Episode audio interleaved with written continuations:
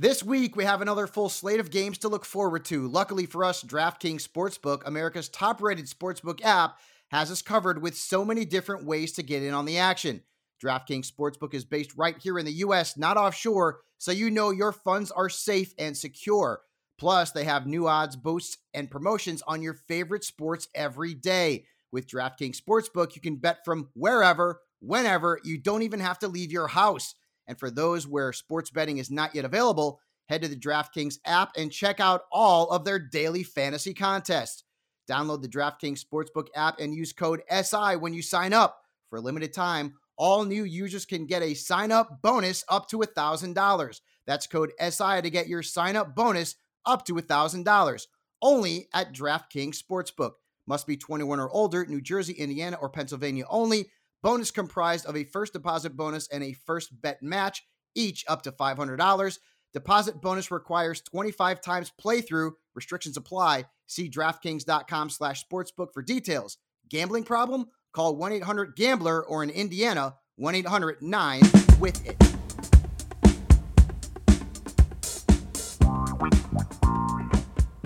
What's up and welcome inside the SI Gambling Podcast brought to you by DraftKings. Corey Parson, the fantasy executive here. No Ben, no Frankie today. Getting ready to get hot, some hardcore NBA talk, especially some NBA draft stuff. And I welcome in former NBA player and Stephen Bardo. Stephen, um, bring I want to introduce you, introduce yourself to the audience and, and tell us a little bit about what you're doing because I think you have a real interesting media empire growing as far as in terms of basketball. Well, I appreciate that, Corey, and I appreciate uh, you having me on. You know, you mentioned that I'm a former player, and currently I'm a college basketball analyst with Big Ten Network and Fox Sports. I'm also going to be an analyst with uh, the in the Basketball Africa League, the new NBA league that's over in Africa. Uh, we'll be doing a color analyst on that, and I've also got Bardo's breakdown America loves food and sports on on the digital platform. So just trying to utilize this media space like everybody else. No doubt about it. I'm trying to do the same thing. So maybe one day I can be like you. But listen, we'll talk about that a little bit after the program. So I want to hop in here right now and kind of talk about some of these rumors that are floating around and kind of get into some of this NBA draft stuff in a little bit. But first, I want to start off with the big one, especially where I'm at, and probably just around the, uh, the, the country. Me being a Knick fan, it's not well me being a former Knick fan, I got a love hate relationship with the Knicks, Stephen. So we'll get to that a little bit later on.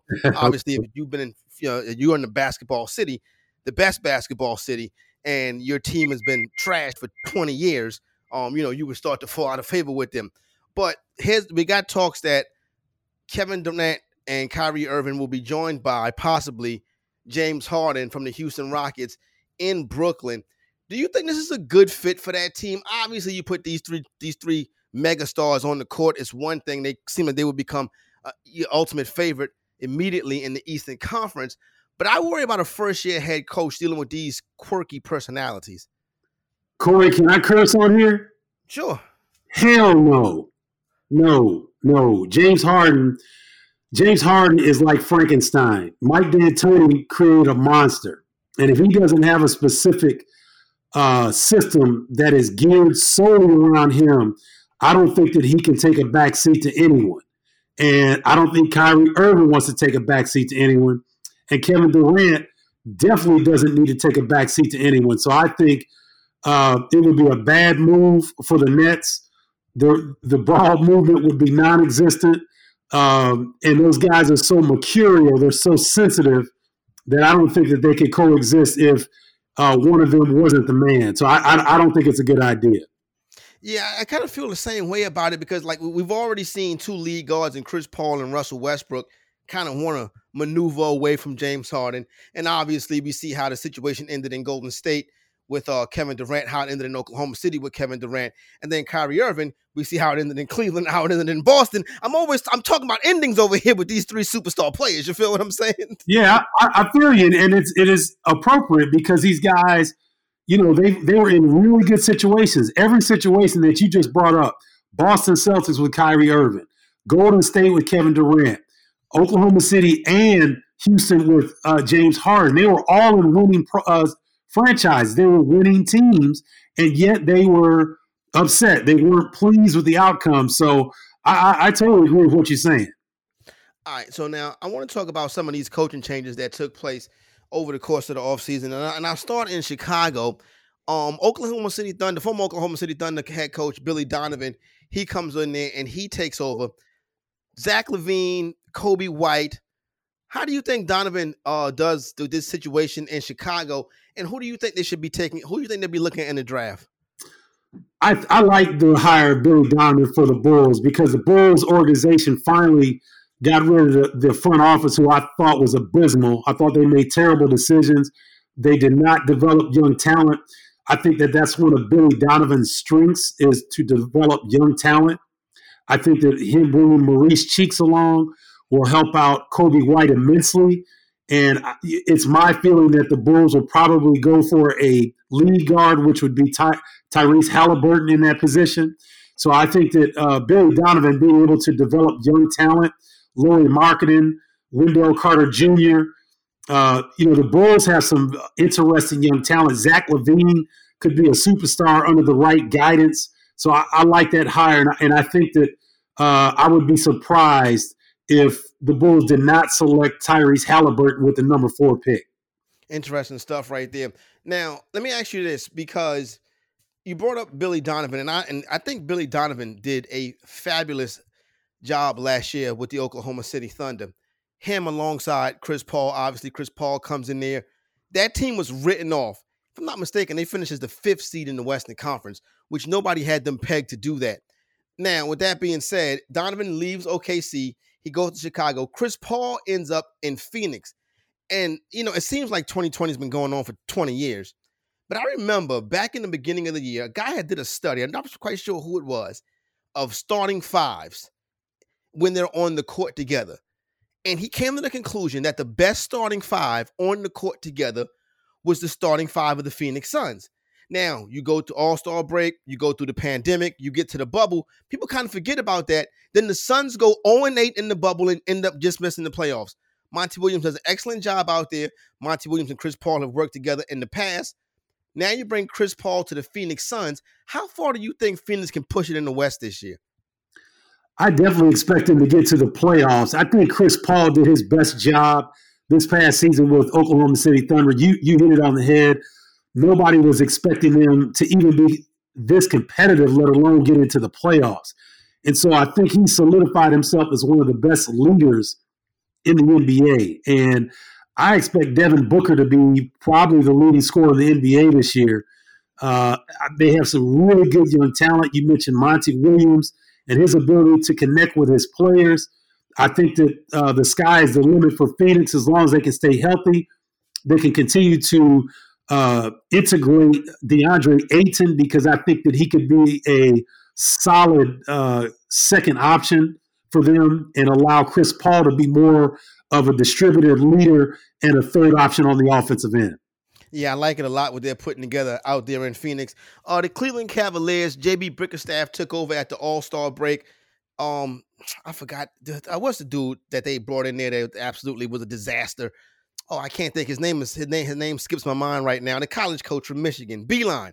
Oh, John Beilein, yeah, yeah, John Beilein, absolute disaster. The, the whole thing that went down with Cleveland last year. Once again, they have a high draft pick again this year. What do you think of Bickerstaff? What do you think of some of those young pieces with Collin Sexton and Kevin Porter? Do you think they could be traded on draft day? And do you what do you think? Uh, what do you think can happen um, on draft day for the Cavaliers? I think everything is open for Cleveland if they want to get back to a level of competitiveness I think everybody has to be available in via a trade or something of that nature. And if I'm Cleveland right now, I'm looking at the draft. If I'm not going to make a, a, draft on, uh, uh, if I'm not going to make a trade on draft day, I'm going to look for the best particular talent. And where they're drafting right now, I think you probably look at Obi Toppin or uh, uh, Deni Avdija uh, from Israel as one of the two players that I think they uh, would probably be best suited for that situation. I do like Kevin Porter Jr. Uh, I think that he uh, has some upside. Um, Collin Sexton, I think, needs to go back to school and learn how to play the game. I think he's a tremendous athlete, but I, his basketball IQ is very low because he was never forced to learn the game at the high school or college level. He's still a young player, still got a tremendous upside, but he just has to learn how to play. And so, if you're Cleveland, if you're not making trades, you got to get the best uh, available talent, and I believe that would be Avdija or Obi Toppin where they're where they're drafting. Yeah, a lot of people talking about uh, Deni Avdija coming out of Israel, coming into the draft. You know, a lot obviously because of international play, a lot of comparisons to Luka Doncic. He is not the type of player that Luka Doncic is. Totally different. He can't finish above the rim like Doncic. That shot is not there. But Avdija is going to be a, a, good, solid pro, in my opinion. We'll see how he um uh, takes to the game. I mentioned the New York Knicks at the top of the program, and the situation for the better part of two decades in New York has been horrific, to say the least. Um, but the Madison Square Garden is still sold out every night. Now, with that being said, I'll be honest with you. For the first time in a while, I'm optimistic about the Knicks because I think Tom Thibodeau is a serious, legit head coach. I think RJ Barrett is a ball player. And I kind of feel like the, the, the pieces are going in the right direction. I'm not saying the Knicks going to be the eighth seed this year. I think the Knicks will be competitive. What about you? I agree because everywhere Tom Thibodeau has been the head coach, his teams play hard. Even in Minnesota, when it seemed like those guys didn't take to his style, it seemed like he, you know, kind of wore, his, wore out his welcome because he was a, expecting a lot from them. At least the franchise of the Knicks and the players of the Knicks understand coming in, this guy's a hard driver. And so maybe in Minnesota, they were like, ah, you know, we you know, we'll, we'll, see what happens. But no, New York understands exactly what they're getting. Um, RJ Barrett, I, I, think your your opinion of RJ Barrett is a little bit higher than mine. Okay. Uh, because I, I, think he's just one handed. Um, he's very, uh, you know, it, it's it's easy to guard RJ Barrett right now. Now that could change because that young man has potential that's unlimited. But to me, he's still left hand dominant. He's got to equal out his right hand opportunities. And I also think Mitchell Robinson is going to be a, a fantastic player for the Knicks. They've got some pieces. Uh, and again, I think if they can buy into what uh, Thibodeau was trying to do, he can definitely bring the Knicks back to a level of respectability this season. Yeah, it's been it hasn't been that way for a while in Madison Square Garden. Speaking of last year's draft class, obviously Ja Morant comes out the gate smoking, but the talk and ESPN's programming was built around Zion Williamson. We didn't get him to start the season. Then we caught a flash, a very good flash, right before the pandemic started. And then as we go into the bubble, we see this photo of Zion looking like a Mack truck. Then he goes into the bubble. he leaves the bubble and he comes back and he looks like the Pillsbury Doughboy. Stu Jackson, no, not Stu Jackson, Jeff uh, Stan Van Gundy, new head coach in Orlando. They just shipped off Jrue Holiday, who's a very good ball player, but Brandon Ingram was great this year. We saw some flashes from Zion. What do you think about Zion and this Pelican team going into this upcoming season? I think it's going to be interesting because it depends a lot, and this is going to sound weird, but it's going to depend a lot on if they retain JJ Redick or not. Because believe it or not, this this is still a young team, and they lost Jrue Holiday uh, being traded to Milwaukee. So, and I think Jrue Holiday is one of the most underrated players in the NBA. So you you, you lose Holiday, you lose your head coach that set um, the style of getting up and down the floor. I mean, they had the fastest pace last season in the NBA, and I thought that, that benefited Zion when he was on the floor. And so uh, with Stan Van Gundy coming in, he is an accomplished coach. I like Van Gundy coming into that situation. The thing with Zion is it's all diet. It's really diet and being disciplined. And he's a young man young, young players feel invincible, especially with someone that has his body and athleticism. But he's going to continue to be often injured if he doesn't make adjustments to his body and his diet. And that's pretty much what it comes down to. You know, that diet, that diet is important because I remember Charles Barkley had said it best one time. When I wasn't Charles Barkley, was Shannon Sharpe. He said, if you're if you're a fat boy at 18 years old, it's one thing. If you're a fat boy at 25 years old, it's something different. No, that's a great point. And you know what what happens is if you're 18, you may still be growing, right? You might still be getting an inch or two after 18, and then you know you your body settles in. But at 25, you're going to be what you're going to be. And I, I, like that statement that if you if you're a fat boy at 25 and you're trying to make money with your body, that's an issue. Yeah, that's that's definitely going to be a problem. Um, speaking of Milwaukee Bucks, So March 1st is the key date here. They go on a road trip. They hit a tailspin. Two weeks later, well, you know, 10 days or so later, the season comes to a pause. You get into the bubble, and it just don't seem like the same Bucks team. Matter of fact, their last 24 games, 10 and 14. My eyes, the first thing I said, this team stopped playing defense. But normally, when something like this happens, when a team just drops off totally like this, I always say something's going on inside that locker room. What do you think happened with the Bucks towards the end of this year? And what do you think about how they're reshaping their roster to try to keep Giannis in town? I like the aggressiveness from the front office of what the Bucks are trying to do. I think the addition of Jrue Holiday and Bogdanovic, who they just got from Sacramento, is outstanding. Bogdanovic can play and he can space the floor. Jrue Holiday can create. And so I thought the Bucks were pretty good defensively, but it the thing with them offensively, they get bogged down because they there was no one to really get you off the bounce besides Giannis. And so everybody would pack the lane and then close out on shooters. And I'm not a Budenholzer fan. I'm not a I'm not a fan of that coach or his system. I think it's, you know, five out and not really running anybody into the post except for Giannis. I think they're going to have to make adjustments on that with the, the new personnel on their roster. So I, I, I, I think what happened last year is that when you go into a situation in the bubble, you're in the playoffs, and when a team throws something at you and you know that you can't make an adjustment to get around it, you know, on the offensive end, it, it's kind of demoralizing. And we've seen this from the Bucks the last two or three seasons, especially under Budenholzer. They they do not make adjustments very well in those situations, and they put too much of the onus on Giannis. And so, again, I, I like what the Bucks are trying to do in terms of trying to get more competitive, trying to address some of their needs. But I'm not sure that's going to be enough to keep Giannis from the sunny shores of uh, uh, Miami Beach. Oh, I'm making a little call right there. So before we get into that, two teams that ended the season on disappointing notes the Los Angeles Clippers and the Philadelphia 76ers. I'm start with Philadelphia.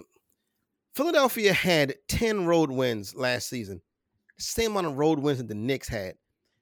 And when a team plays excellent basketball at home, especially a team as talented as Philadelphia, plays excellent at home, and then they go on the road and it's losing streak after losing streak after losing streak, that to me points to they're taking this road trip as, you know, they're taking this as road trips with the fellas and not business trips. And that was going to cost Brett Brown his job, which it actually did. What do you think about this team under Doc Rivers now? I think that Doc Rivers is a consensus builder, meaning that uh, Philadelphia had has some chemistry issues, big time. I don't know if it's Embiid, I don't know if it's Simmons, but it's one of those two guys. Mm-hmm. And when a team that, as you mentioned, is as talented as Philadelphia, and they they can't win consistently on the road, that's a chemistry issue because those guys are competitive. They want to win just as much as anybody, in any other team in the NBA. Tobias Harris is a tremendously talented forward, but he's not much of a leader. He's not going to be vocal. Uh, Al Horford does more leadership by example, but I think that he got fed up with the way that Joel Embiid is such a baby. I mean, mm-hmm. dude is a baby, man, and he is so talented, but he's so sensitive. You know, the, the, you know, I know I sound like an old curmudgeon, Corey, when I talk about these younger players. These guys are supremely talented, but they're worried about what people are saying about them on social media and letting it affect their game. And Joel Embiid uh, has had problems staying in shape. So that's a personal situation. I think he's too much. He's too worried about his endorsements and the way he looks off the court than being dominant on the court. And so I think that Doc Rivers is. And Simmons probably has some of the same some of the same issues as well. See, yeah. I think Joel Embiid has MVP talent. I don't know if Joel Embiid has MVP heart. It's going to be interesting to see what Doc can do with that team because listen, they're not going to. It's just Philadelphia. They don't have a short rope on Doc too. So eventually they're going to have to either move or get off one of those players, or you know they're going to have to put it together and you know try to make a very deep run in the Eastern Conference, and that's got to be sometime soon. Um, the Clippers. Oh boy, I mean they were all the rage coming into the season, and you heard stories about guys upset with the load management, and then we see the Kawhi in Atlanta at the strip club, and then you know we go into the bubble. They want to leave the bubble. That's what they at least that was the rumor was, and then they had the, the the nasty exit, and now we're seeing Paul George could get moved. Russell Westbrook could end up there. I don't know if they really want Russell Westbrook on that team. Uh, Doc Rivers no longer there. Now you got Tyronn Lue. What's the outcome for the Clippers in the 2021 season? Uh, that's the million dollar question because I'll, I'll, revert back to the bubble with the Clippers. They didn't want to be there in the first place. Hmm. They had a team uh, vote, and I believe they voted not to go. And so they didn't want to be there in the first place. Lou Williams gets his lemon pepper chicken wings from yeah. Magic City. Um, unfortunately, Montrezl Harrell had a death in his family, so that's excusable.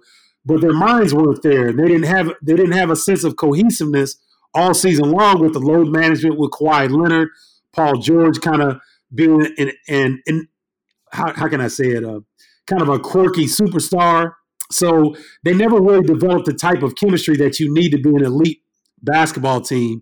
And so this offseason is going to be interesting because they're not going to be able to do much through the draft. They're going to have to do things through trades. And, uh, you know, once free agency starts up, they may be one of the more active um, teams that we see. I, I, don't know why they haven't been able to do what some of the other teams have been able to do in terms of trades up until now, but it's going to be interesting to see how they approach the uh, right before the season because this is a make or break season in my mind for the Clippers because Kawhi Leonard has a player option, as does Paul George at the end of next season. Yeah, so this is going to kind of get done quickly, and we'll see how it plays out this year because it's going to be very, very critical season for the Los Angeles Clippers. All right, Russell Westbrook. What's the what, what's the deal? Where, where, where, I don't think it's going to be Houston. And listen, I I love the talent, I love the stats, I love the game, but I don't love the player because he doesn't win. So where's the where does the rubber meet the road at with Westbrook this year? You know, it's going to be interesting because, see, to me, I've got a little bit different uh, take on Russell Westbrook. Russell Westbrook is a dinosaur in today's NBA game, meaning he plays hard every time he hits the floor. He does not take nights off, and he's going to require his teammates to do the same. That makes him unpopular among teammates. And these this newer generation of players, they don't go as hard consistently as Russell Westbrook does. And so it's going to be interesting where he ends up. I, I agree with you. I don't think he'll be in Houston. Um, I hope that he can get to a title contender. But the things that I've heard from current players and former players that have played with Russell, they love him as a teammate. Okay. Because, you know, he wants to win. Bottom line, he puts everything, he puts winning above everything. And you, you got to respect a guy like that. All right, before we get into some of these draft, uh, some of this draft stuff, I want to go through some in, some MVP odds for 2021 over on the DraftKings Sportsbook, and I, I find it interesting. Right now, the front runners for the award are Giannis and Luka, with Steph Curry follow and Anthony Davis and LeBron James coming up next. A little further down the board is a guy that I think uh, can can have a big year at 80 to 1 is Trae Young. And I like that you mentioned uh, Devin Booker too. He comes in at 60 to 1. But with those top two guys, do you think this is the the Luka Doncic MVP season? I do, but I, to me, Corey, LeBron James should be the MVP yeah. every year. Yes. it's a shame that he doesn't get it. And I get I understand where the NBA is coming from. I get it. They want to spread the wealth around. They want to keep the fan interest high. But if you look at what he's done night in, night out, he could be up for it every year. Now, with that being said, I think this could be Luka Doncic's year. If he stays healthy, I think the Mavericks are trying to be involved in possibly. I, I heard them make it. Uh, they're, they're possibly looking at Westbrook. They're, they're looking at some other guys. They're going to make a move to try to get better. Mm-hmm. And if you can get one more piece in there around uh, a healthy Kristaps Porzingis and Luka Doncic, this could very well be his MVP season. Right, it's going to be interesting. What do you think about what do you think about his comrade, uh, his guy? You know what I'm saying? That he's kind of going to be linked to forever, and that's Trae Young. Are the Hawks a playoff team this year? the Hawks could definitely be a playoff team. They got to be very strategic in who they get in this draft. I think Deni Avdija would fit in beautifully with the Atlanta Hawks because they they got John Collins at, at the forward position, who's solid. They got Clint Capela, the, the one of the fastest rim to rim centers in the NBA. Obviously, Trae Young is one of the outstanding players, and so they need a, another playmaker uh, that can that can space the floor a little bit, that can put it on the deck and create and take a little bit of pressure off Trae Young because I think he's got too much offensive pressure on him right now. But I think the the, the Hawks, if they can get someone like Advia, uh, Avdija, I keep mess his name. Av- Deni, we'll just go with Deni. Everybody know more tomorrow night. exactly. Then get someone like Deni. I think that they could that could be the the piece that gets them over the hump to get to the playoffs in the Eastern Conference.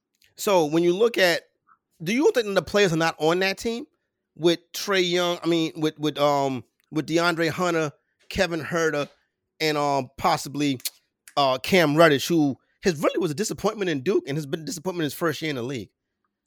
I think those guys are good, Corey. I just don't think they're starters. Okay. I, I think they I think they're better coming in off the bench or, you know, uh, providing a spark off the bench. They would be a great those three guys coupled with maybe a, a lead guard would be a great second unit for Atlanta. But okay. You know, I don't I don't think those guys are starters right now. All right, so um, now let's get into some of this NBA draft stuff.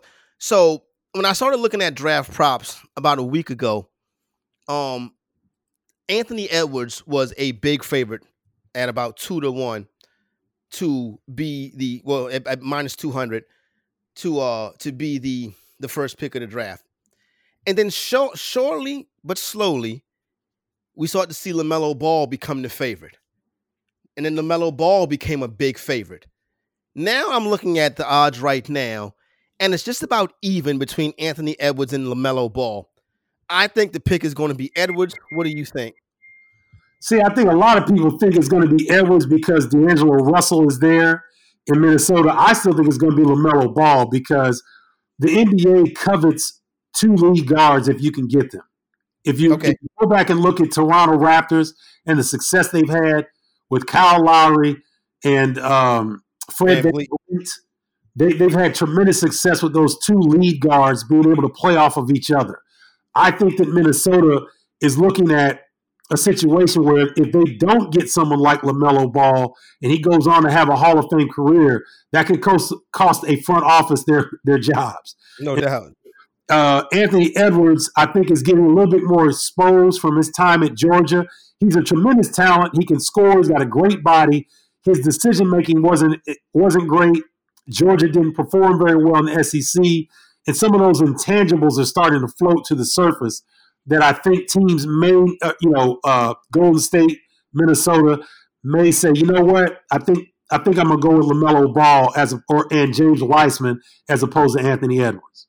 So that's that's interesting. What are some of those intangibles that that, that you're talking about?